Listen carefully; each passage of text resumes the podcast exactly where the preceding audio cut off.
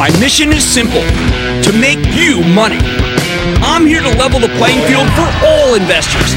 There's always a bull market somewhere, and I promise to help you find it.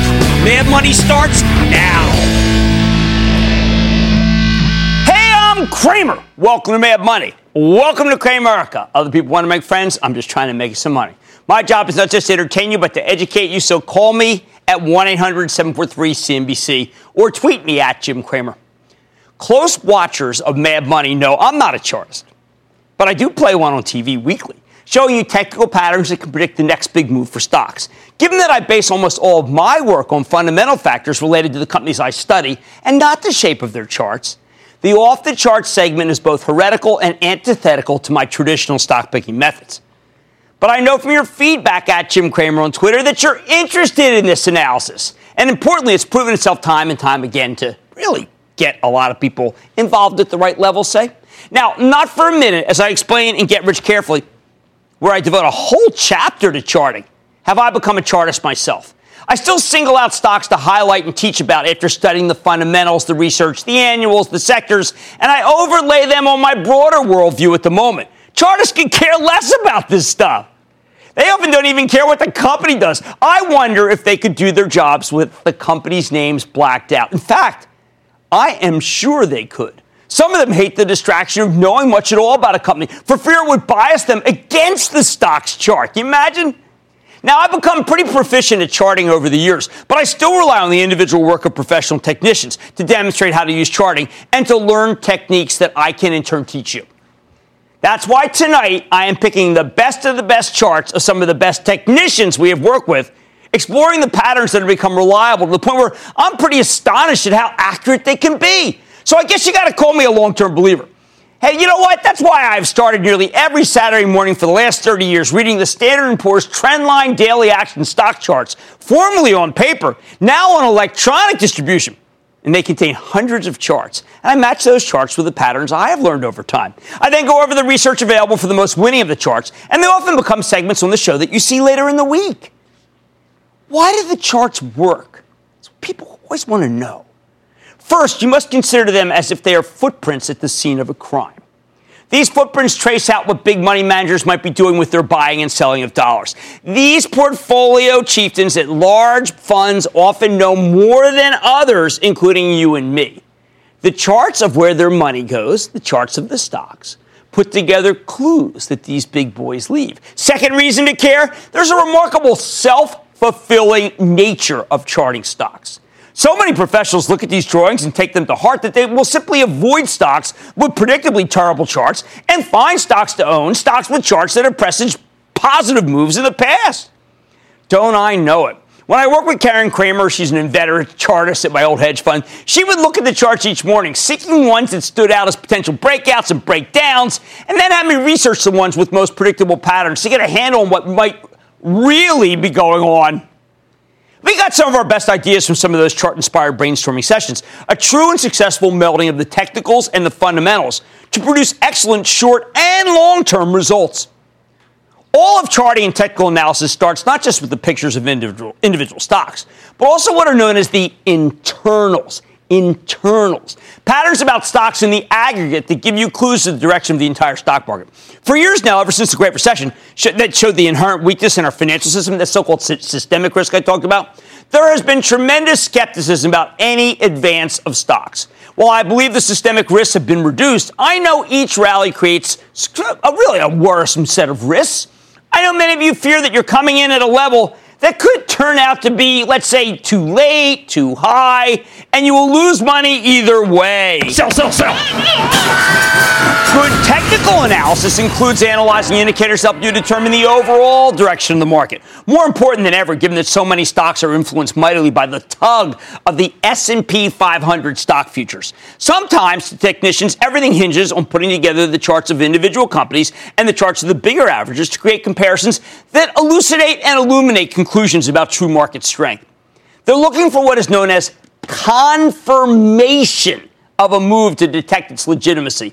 I think confirmations are incredibly important to the safety of a move. they need to be explained closely. The most important and obvious confirmation let's say the Dow Jones average hits a new high. Okay? Historically, that high will not be sustainable unless the Dow Jones Transportation Index also hits a high or confirms the breakout status of the Dow itself. The Dow Jones Transportation Index is a measure of commerce, it's tracking trains, planes, truck, freight forwarding. Come on, that's a goodie. Really, isn't that a good gauge? If both the industrials and the transports hit new highs, I often tell you that the move is legitimate and it can be trusted. It is, it is real.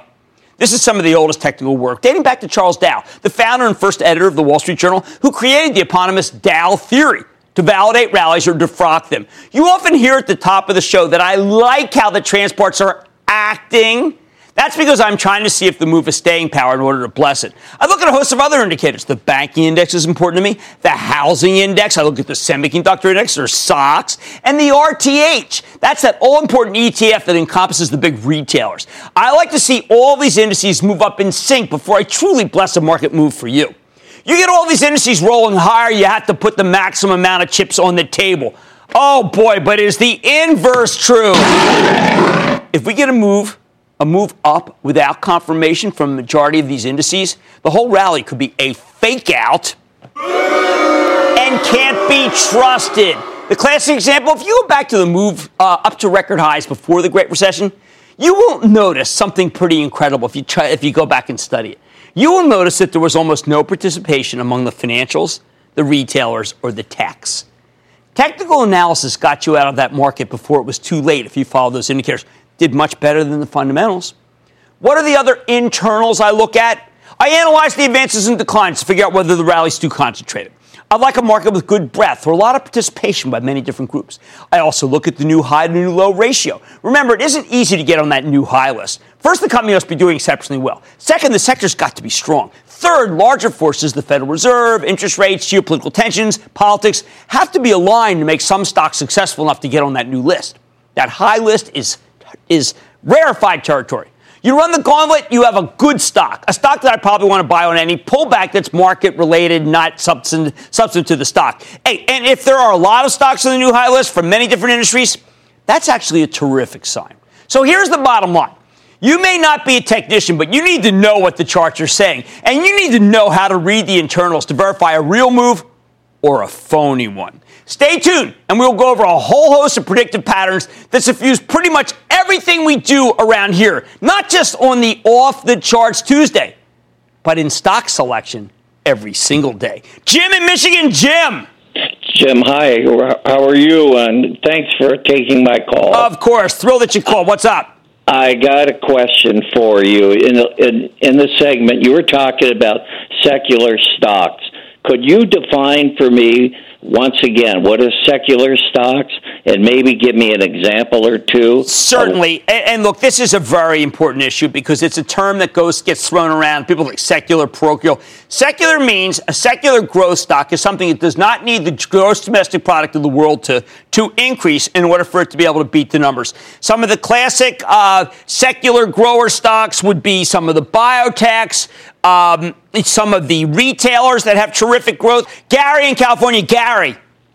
Mr. Cramer, booyah to you. Booyah, Gary. Gary from California. My question is regarding dividends in a down market, sir. If uh, you're accumulating dividends on a number of stocks, as you suggest, uh, is it better to reinvest them in a down market or to take the money as cash and then possibly reinvest that in other opportunities. Well, you see, we don't know when a down phase is going to end, and we know the power of compounding is an amazing thing. So we're going to stick always on this show. I know it sounds pretty pedestrian, but we're always going to opt in favor of reinvestment because fortunes have been made through the power of compounding. I've got to go with that regardless of the near term consequences because I'm thinking long term for you. Fundamentals, oh, they're key, but technicals matter too. Tonight, I'm bringing you into the world of mastermind chartists so you can learn to see the whole picture behind a stock's moves. On Mad Tonight, we know the chart's important, but what technical tool can help you detect floors and ceilings? I'm revealing it. Then, how can you tell if a company's overbought and ripe for a pullback or oversold and ripe for a bounce? And mixing patterns isn't only for fashion. I'm highlighting the patterns worth banking on when it comes to investing. So why don't you stick with Cramer. Don't miss a second of Mad Money.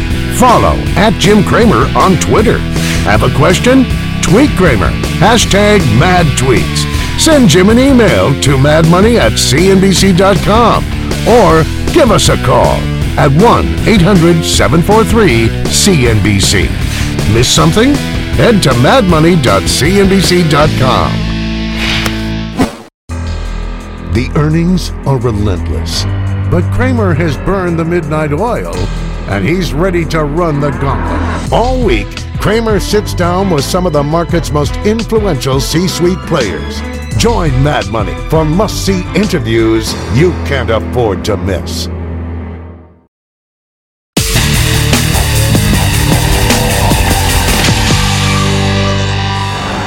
Tonight, we are offering the best of the best of technical analysis, a one stop shop of everything you need to know to augment your investing with the help of some of the best chartists in the land. Now, let's work on something that's been the province of the best chart work on the show spotting bottoms for best entry points and examining ceilings for the best places to exit or sell. When you pick individual stocks, you are betting from the moment you buy them that they're going to go higher. I know it's a pretty simple concept, but how often do you do solid fundamental work on a company eh, and, and try to figure out whether it's the right thing, the right decision to pull the trigger because your homework is finished? And, and, then, well, it's just turned to be a terrible time, and you're buying oblivious to the stock. Hey, my homework's done. Let's go buy. Maybe it's not the right moment. After all the work I've done on the off the chart segments, I now say you're being short sighted if you don't check out how the stock looks technically after you've done all that homework. But before you put the buy order in, it's not just the right time since you're done the homework. In fact, I would consider looking at the chart of the stock as uh, you like as part of the homework. Get that in your head. Get it ingrained into your thinking. Sometimes finding bottoms after long declines can be incredibly lucrative. A good example, let's go back to the bottom of 2009. Now, I had a sense that the decline's velocity was lessening. I had already heard the late great Mark Haines make his famous Haines bottom call based on his innate feeling. I know that my friend Doug Kass, who writes with me at Real Money Part, uh, Pro, that's part of the Street.com family, sometimes noted as being an aggressive bear, had actually turned pronouncedly positive. He was saying we were at a generational bottom. But I was still skittish about picking any individual stock to recommend to you. So I was looking for a situation that seemed about as bulletproof as I could find. I came up with AT&T, the phone company. It had so much going for it. You got to go back in the Wayback Machine here, but it was included a smashing rollout of the Apple iPhone, which was going to produce record profits as AT&T took business from its Apple-less competitors. Had an outsized dividend one that yielded 6.2% at that moment. The yield was much higher than just about any stock in the Dow. The dividend was safely backed by AT&T's humongous cash flow. Still, though, the stock kept plunging every time I thought it might have firm footing. In other words, I'd done my research, thought it was time to buy. No! No, check the chart. So I waited. I waited for a few days where the stock seemed to stabilize and decided that at last the level might be right and the stock could hold. In dicey moments like these, it's best to check with the chartist. So I did. I actually brought in four, four chartists. Amazingly, they all agreed that T had found a strong foundation and was definitely worth considering for an investment. Remember, they didn't care at all about the fundamentals. So take a look at what attracted them. Take a look at this chart. First, all four technicians agreed that ATT had established what is known as a climax low at 21, back in the tsunami of selling that was this period. Okay, you just have to understand that we are just at one of these moments that was just so hideous. You can see the big lift, big lift in stock, and then, well, let's just state. I don't want to give away the story. That's where lots of sellers had capitulated. This is where they they capitulated right here. Uh, but buyers had started to step up to create a base, okay? See the extended base or floor at the stock at that level. They arrived at that judgment by looking at where the volume, the sum of all the transactions during that period, had expanded to a level far in excess of a normal period's trading. So you can see there's a normal period's trading, then boom, take a look at that, right? That's a sign that the sellers had exhausted themselves. The volume levels, according to technicians, showed that most of the big portfolio managers who wanted out of the stock, they had fled it by now. At the same time, buyers had stepped up to meet the supply with a concomitant level of demand. Think of it like this until you got the climax, there were so many more sellers than buyers at each level that they knocked the stock down with their own selling. As long as sellers overwhelm buyers with their dumping, no base can form. Bad time to buy. A climax is a sign that those potential sellers who have been holding on for some time are finally giving up on mass. Big give up. Remember, technicians don't care why that might be the case. They're just monitoring price and volume. When they see that volume gets larger expands, but the stock doesn't go down, that means at last the stock has found its floor, so it's now time to buy. It's safe.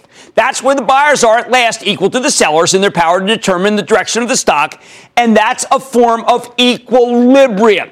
It's finally upon us. Okay, that's the base ATT, but how about the advance? That's going to happen when a stock takes out resistance overhead, okay?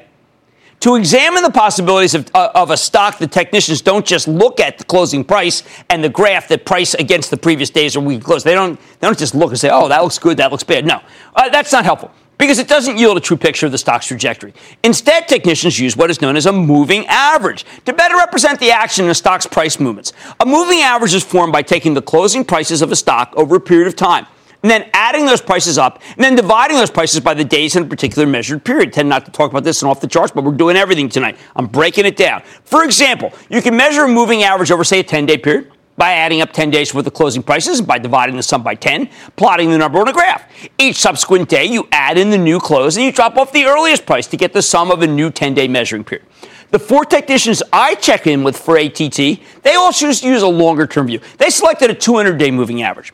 They noticed that even though ATT had most certainly found a floor at the $21 level, that the stock had repeatedly bounced off of, it kept failing, meaning couldn't get through, uh, uh, to, failing to move up above the 200 day moving average. They had all plotted it, they all done the same amount of work. That's what they looked at. And that created what looked to be a ceiling. See, we had the ceiling, the 200 day moving average. There's nothing you can do. They just felt that every time it got there, the stock was capped. Then at last, ATT cracked through the ceiling of resistance and that's the 200 day moving average. That was the signal. That was the signal that at last ATT could generate a great trade or an investment. The old roof became a new floor. Here's your new floor, the 200 day. Every time the moving average went above the old roof, it would create the possibility of a new floor. Then the stock would come back and test that floor, and it held. This pattern emboldens buyers as they recognize the stock didn't break that newfound base and instead bounced off of it. In other words, it didn't go back to where that, that climax low was. It held. Looking back at the beautiful bottoming that we see here with ATT, it now seems like child's play, doesn't it? Yeah, of course it was done going down. Yet at that moment, it was anything but easy because at the same time, these technical analysts were saying the bottom is in and it was time to buy. The fundamental analysts, they were scared out of their wits. Not one was valuable to me in helping to call bottom. They were all scared to death right here. Some were even worrying about pension obligations that could cause the dividend to be slashed. Something that was way, way wrong. But it scared the heck out of me. Remember how many people are in the stock for the dividend? That base, that floor gave the stock a launching pad to blast off in an almost straight line into the 30s. It's one of the biggest gains the safe stock could ever give you. So here's the bottom line. When you see this kind of reliable pattern as ATT demonstrated, despite what the fundamental analysts might be saying, you have to use the discipline that these technicians give you to pull the trigger and take advantage of a fabulous buying opportunity that might otherwise be overlooked after the market takes a real shellacking. Never took it out. And then way up. After the break, I'll try to make you more money. Take control of your financial future with the new madmoney.cnbc.com. Cramer's exclusive CEO interviews, full episodes, analysis, even your own soundboard. Plus, special access to Mad Money 101 with rules and techniques to break down the market for all investors. The red flag that makes me drop a stock immediately is it's everything you need right when you need it. The new madmoney.cnbc.com.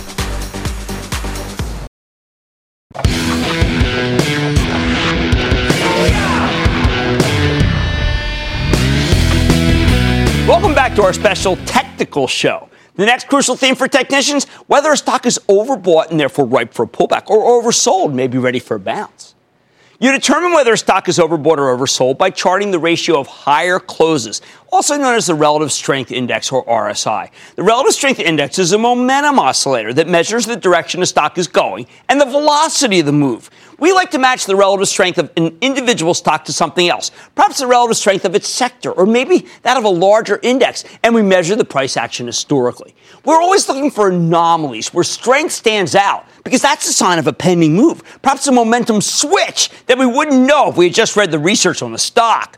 For relative strength chart work, I often turn to Bob Lang and Tim Collins, both of whom have done remarkable work on this topic, and you hear about all the time on the show. Many technicians vary the length of time over which they measure relative strength. Both Lang and Collins like to use shorter periods of time, 10 days, two weeks, to get a beat on the relative strength of the stocks they look at. They're looking for any pattern that reverses the action of the previous period because that's the sign that a breakout or a breakdown of some magnitude might be upon us. They love strong relative strength situations, but they also like to time their, their buys after pullbacks, get that better entry point. They really care about basis.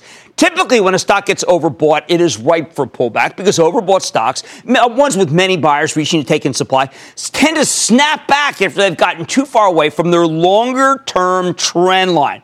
The inverse can be true too. A stock can fall so far, so fast that you should expect a snapback because it's technically oversold. You hear me use these terms. We see these patterns constantly. They're reliable indicators that a change in direction is about to occur.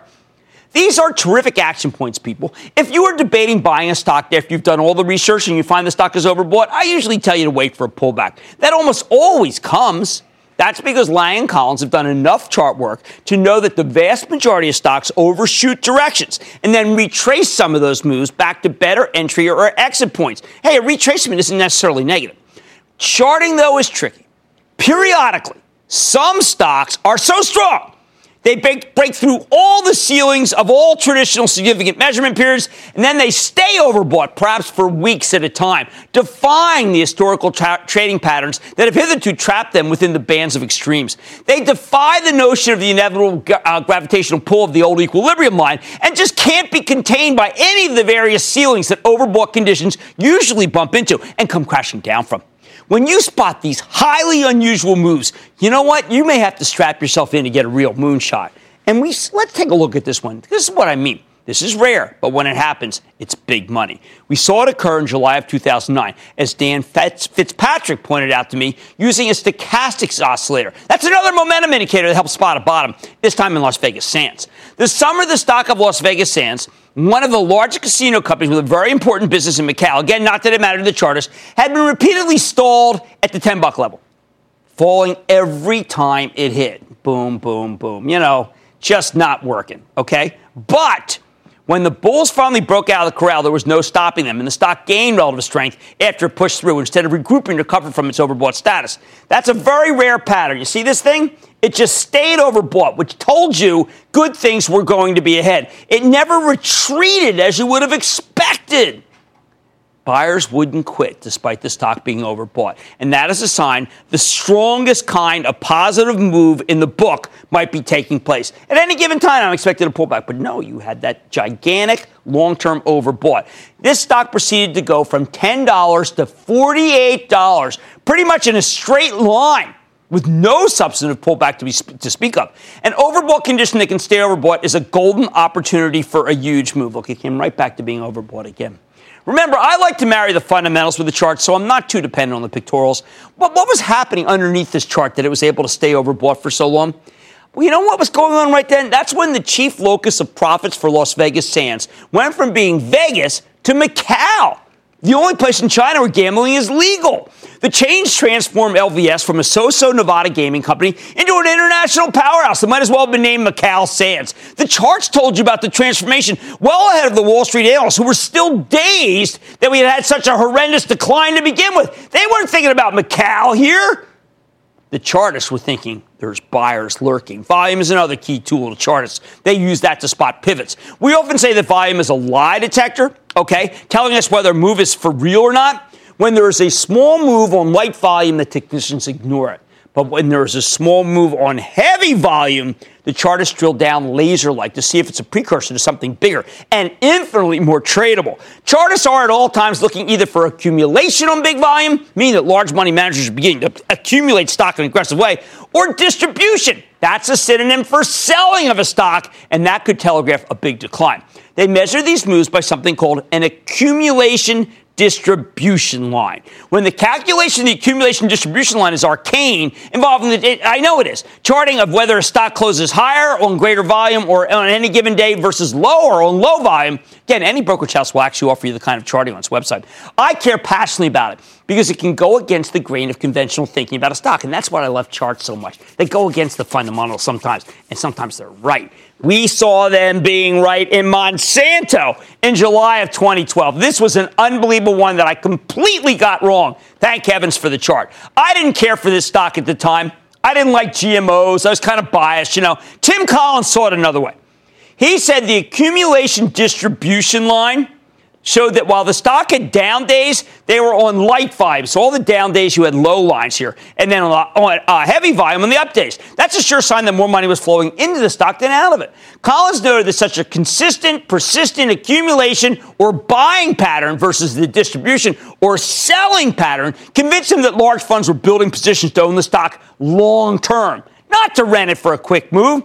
It turns out that what I didn't see what I was so confused about was that Monsanto's stock had started to be correlated with the price of corn, which was going higher back then because of newfound demand for ethanol engendered by government price supports. I was far too concerned about near term earnings and worries about a shortfall and wasn't thinking big picture, but the chart showed you big picture. The work of Collins told you not to fear. It was showing you that something bigger was developing than just the quarter. He was dead right. And a stock that I would have kept you out of turned out to be a big winner when corn shot up, taking Monsanto's stock and its earnings up with it. Uh, the big boys knew the relationship with corn and Monsanto's business. You were able to piggyback off their research by using Collins's work, which isolated the real underlying strength of the stock as depicted by the accumulation distribution line. I got smoked. He saw it.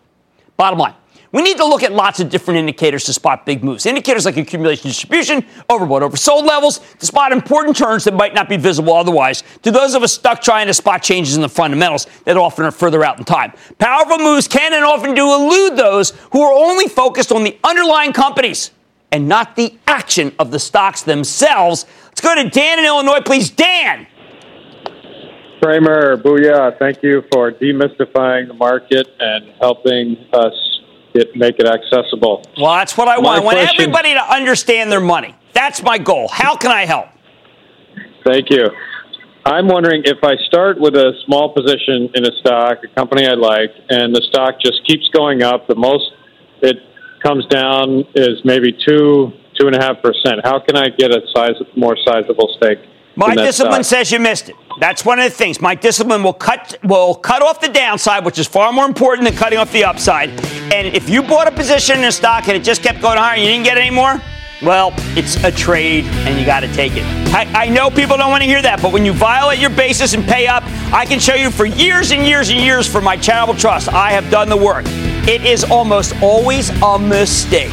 Chartists use all different types of indicators to spot big moves. That helps them stay ahead of the game and the fundamentals. And now you're ahead too. Much more mad money ahead. Head and shoulders isn't only used for preventing dandruff. I'm telling you how it can help you make some money. Then, our technicians and fundamentalists like the Jets and the Shark, your Sharks, you're not going to want to miss my take on the dynamic between the two. And got a burning question? I'm taking your tweets. Go ahead and tweet me at Jim Cramer, hashtag mad tweets, and I might answer your question on air. Stay with Cramer.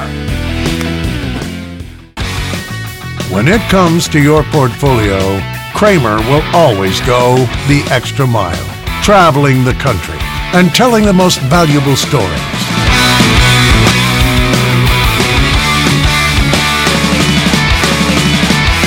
Start your investment journey with Mad Money and let Cramer help map out your financial future.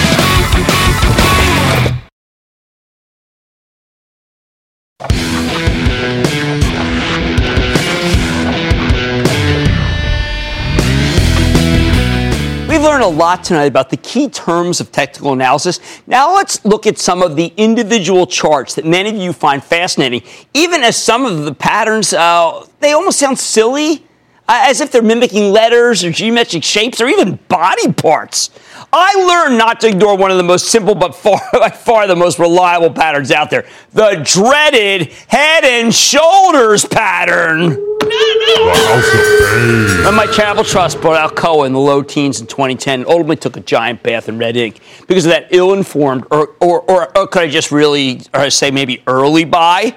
Remember, I like to do mea culpas in the show. I like to show you what I did wrong. You can learn from my mistakes. We incorrectly become enamored of the great work CEO Klaus Kleinfeld had been doing at Alcoa, make it less dependent on metal itself, more on proprietary forms of aluminum, something that solidified when it announced it would split into two separate companies. Here, why don't you take a look at Alcoa, okay? This had enjoyed a healthy run from the winter of 2010 right up until February of 2011, rising from $13, nice rise, right? Up to 17 as its earnings trajectory seemed to have finally turned around. Not long after the stock hit 17, it took a quick dive back to 15. No reason I could discern. Then it quickly reversed and went right back to 17. Uh, and then went up to 18 on the eve of the quarterly report. I thought the quarter, when it was announced, was a fine one, beating both the top and bottom lines. Most of the time, that's all you can ask for. What worried me, though, was that after an initial positive reaction, the stock then dropped down to 16. 16 and change on the news of that better than expected quarter. A few days later, oh, there we go. It's back to 17, and I felt almost vindicated, right? I mean, come on. Now I'm ready to go back and take a challenge at 18 level. So I went and bought more. I went and bought more right there. Well, could I have been more wrong? I don't think so. Because that 17 to $15 dive represented on the chart as a point A and B, then follow the run to C, 18, back to 16, D, finally 17, E. You know what that is? That's a perfect head and shoulders pattern. Yeah, just like a human's head. That is it. That is the most frightening pattern in the entire chart book. And Alcoa traced it trace it out just when I thought we were out of the woods. What was happening during that period that the head and shoulders pattern flagged? Europe and China began their slowdowns, and aluminum quickly came into glut, thereby stunning the turn that Kleinfeld had worked so hard to execute. He could control his own company, but not the price of the commodity itself. Still is aluminum. Over the course of the next few years, Kleinfeld was able to reinvent Alcoa to be much less dependent on the commodity, rally well off its lows. But that came only after completion of the brutal head and shoulders pattern from a few years before, one that cost the trust quite a pretty penny. Remember again, mea culpa. One of the things I admire about technicians is their intellectual consistency. If a head and shoulders pattern signals trouble head, an inverse head and shoulders pattern signals the opposite, a real chance for glory. At the beginning of January 2013, lots of people thought the economy was taking off, and investors were running for the classic food and drug stocks, the ones you don't really, yeah, don't need a strong economy. And they were headed toward the cyclicals. Yeah, Caterpillar, Cummins, United Technologies, you know.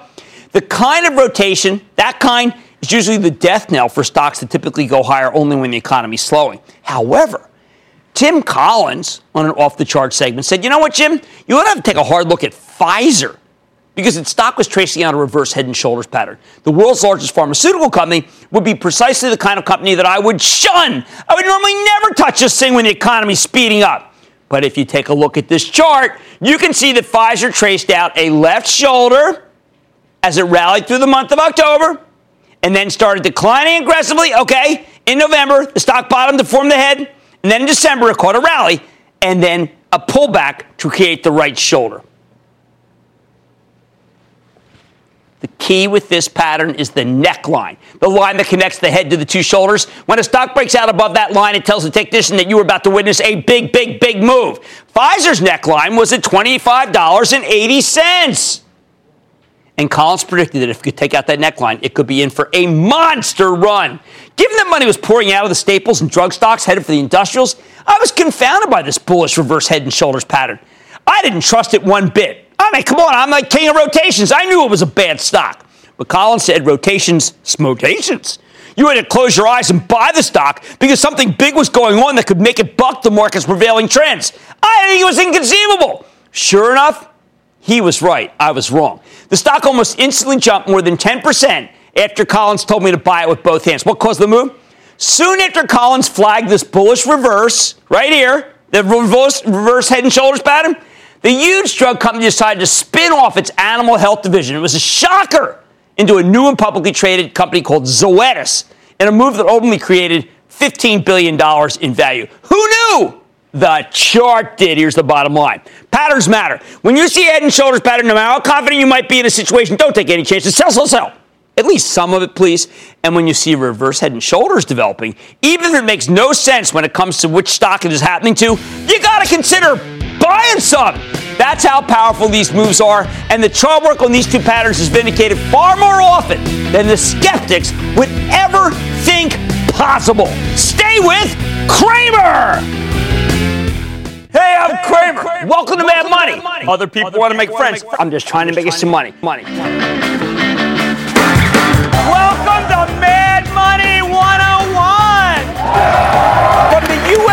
Military Academy at West Point. Mad Money is not a show about picking stocks for you. It's a show about empowering you to think for yourself. You are the reason why we do this. We want to level the playing field for you.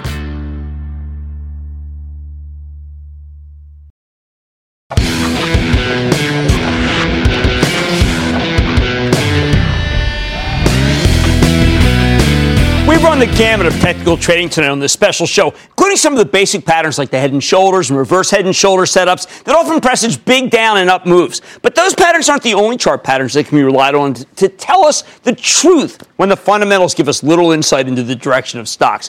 One chart type we've come to love on Mad Money is what's known as the cup and handle pattern. We've seen it so often, it's been so reliable that I've used it to keep myself in stocks that otherwise I might have been turned off on or shaken out by.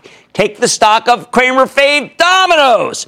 We got behind the pizza franchisor back when it traded down to 10 bucks, and we are feeling pretty darn greedy when it traded all the way up to the 30s. Next thing you know, the stock exhibited some dubious sideways action, and it began to drift down on no new news. I hate these kinds of churning situations on no news. Why? Because I'm always paranoid enough to believe that something might be happening and I don't know about it. And other guys do. When the analysts are iffy and split, as was the case with Domino's in the 30s, and the company isn't talking. That's when the technicians are most needed. So I went to Ed Ponzi, one of our absolute favorite chartists who toils at Barchetta Capital, and I asked if for his help to divine if Domino's moment had now come and gone. Take a look. Here's what he sent us at the time. When we reached out to him, the stock of Domino's had just begun to drift back up. And you know what? Yeah, we, we would have blessed uh, uh, telling you to sell, right? We thought the thrill, uh, what might have been going here. We, maybe you should ring the register. Take the big gains for our viewers. So tempting right there. Uh-uh. In fact, Ponzi told us to do just the opposite. That little advance back up was the sign he needed that all was well. And you had to load the boat up with Domino stock. He said it was a very special moment, he was anxious to show us why. You see, with that return back up to, say, 36, okay, Domino's was tracing out a perfect cup and handle formation. That's right. A pattern we have found is to be reliable as a head and shoulders in its predictability. A total launching pad for a much bigger move. You caught the beginning of the cup at 36 bucks, then a gentle slope down to 28 where the base of the cup was, okay? And I was really nervous right there, all right? He told me not to be. The stock then climbed back to 36, create the right side of the cup, and then we got a 37, uh, a side, uh, a little sidling to a sidle to 37.38, and that would be the beginning of a handle that almost always signals a much higher move. Handle. Handle always goes like that. Very reliable. Sure enough, Ponzi's work nailed it. Domino's proceeded to double and then some from the base of the cup as earnings turned out to be accelerating. It turned out that the stock was simply consolidating. It was ready to power higher in the next big move. This was positive action. Uh, Domino's right there, what they were doing, they were embracing technology. The web and the cell phone, Facebook, eliminate order takers, let customers place orders directly via the net. We would have left a minimum of a double on the table if it weren't for Ponzi's guidance. I had to go back to Ponzi when I was concerned about another one of my favorite stocks, Monster Beverage. I thought had run out of room, couldn't go higher near the end of 2011. I needed a chartist to give me the skinny because I kept hearing that Red Bull competition was crimping Monster, one of the best performers of the era, and that there was the distinct possibility of regulatory intervention in the energy drink business. Always deadly. Ed set me straight. Check this one out. He said that for months the stock of Monster had been bouncing off its 100 day moving average. Okay, the blue line, you can see. Every time it looked like it was going down, right? It rebounded. Look at this. Rebound, rebound, rebound, rebound. He said that Monster was tracing out a series of triangles, also known as flag patterns, where you get a flat ceiling of resistance and an upward sloping floor. See that? Boom, boom, triangle, triangle, triangle. When the stock hits the new line of resistance, it punches right through. He said that anytime you get these pennant formations, which are just short term consolidations that are preludes to what is known as a continuation pattern, you do not have to worry about a stock running on empty. Matter of fact, you had to buy this thing both hands every time. Stock at 49 then proceeded to jump to 79. Confounding the naysayers, including numerous short sellers who may have been less negative had they known about this pattern or even cared about it. They were just worried about the government intervening. You know what? Ultimately, Monster tied up with Coca Cola, a truly monster of a soft drink company, in a deal that rocked the world, shows you that energy drinks are here to stay. Once again, I would have been shaken out of this stock's move if it weren't for Ponzi and his chart hand holding. There are a lot of variations of these different triangle and pennant formations. For instance, take a look at this chart. Collins identified this one. Big move up. Citigroup. Everybody hated it in June 2010, where the lows just kept getting higher, but the highs stayed the same. He loved this right here. This is what's known as a wedge pattern. Collins finds it reliable as the pennant and the triangle patterns that Ponzi believes in. We've also had tremendous success following the works of Carolyn Boroden. She's the Fibonacci queen. Can't not mention her on this show. And adherent to Leonardo Fibonacci, the medieval Italian mathematician whose work I often talk about. The Fib queen uses ratios found in nature. You've heard of Fibonacci patterns. We also like the work of Carly Garner, who uses da- data from the Commodity Futures Trading Commission to examine when too many hedge funds are leaning the wrong way on a commodity and we have to veer in a different direction for success. The bottom line? Technicians and fundamentalists can coexist. Make peace with them both. And I bet you will make a heck of a lot more money than if you're blind to one or the other, and certainly to both. Mad Money's back into the ground. I'm opening up the lines to hear from you, the voices of Great America, because it's an uncertain time. I want to talk to you. Mr. Cramer, I just want to tell you, you are absolutely, positively fantastic. Thanks for helping us not panic in times like this. The average investor, which we all know and love, you cater to us, and we appreciate that for all you teach us. I am not going anywhere. You shouldn't either. We will get through this together. Cramer has your back. Call 1 800 743 CNBC and let's take on the market together. We're going to figure this out. We'll puzzle it over and we'll make it so that we're all smarter.